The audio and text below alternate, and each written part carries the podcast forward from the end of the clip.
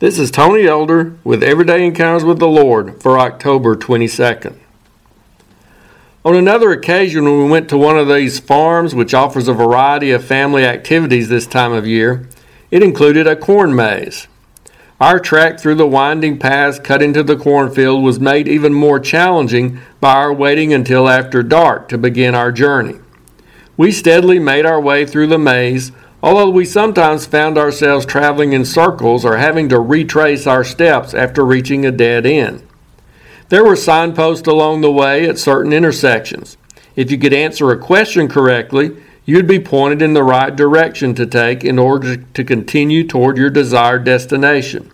There were also a few workers stationed along the path who might encourage you with affirmations that you were doing well, that you were going the right way, or that you didn't have too much farther to go. It was an interesting and fun experience. However, we were glad when we finally emerged from that cornfield and were back out in the open spaces. Sometimes life can seem something like a maze.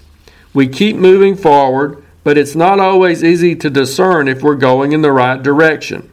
We can't see the bigger picture of the designer of it all. So sometimes we take wrong turns. We end up going in circles or wandering along some side path that leads us to a dead end. There are times when such mistakes cost us years of retracing our steps until we get back on the right path. The author of the book of Ecclesiastes penned his experiences of attempting to make his way through that maze. He tried all kinds of promising pathways in life pleasure, riches, work, fame, you name it. However, he discovered that none of those routes got him through the maze. He kept going in circles or hitting dead ends. It all seemed empty, random, and meaningless. But he finally discovered the secret to the riddle of life. He concluded, Fear God and keep His commandments, for this is man's all.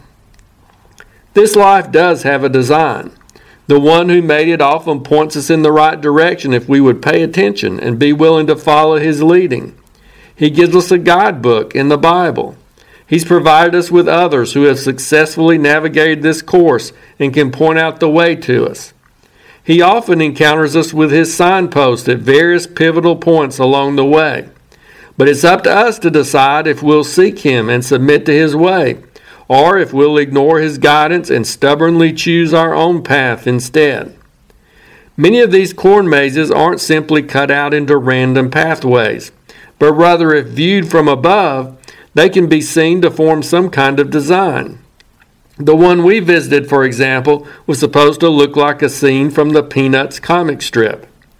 If we could see the maze of life from a higher perspective, there's a sense in which it would look like Jesus, because He's the only way for us to successfully make our way through this maze. He declared that He was the only way to God and to heaven. We can only get there through following the pathway of faith in Him. It's through loving Jesus and living for Him that life makes sense. It's only in Jesus that we can live life in the best and most meaningful way and only He gets us through to the desired destination. Life doesn't have to be a puzzling maze, it can be an amazing experience if we're living it for the Lord. If you're interested, Everyday Encounters with the Lord is available in both book and ebook formats. And now I pray that you'll encounter the Lord today in your own everyday experiences.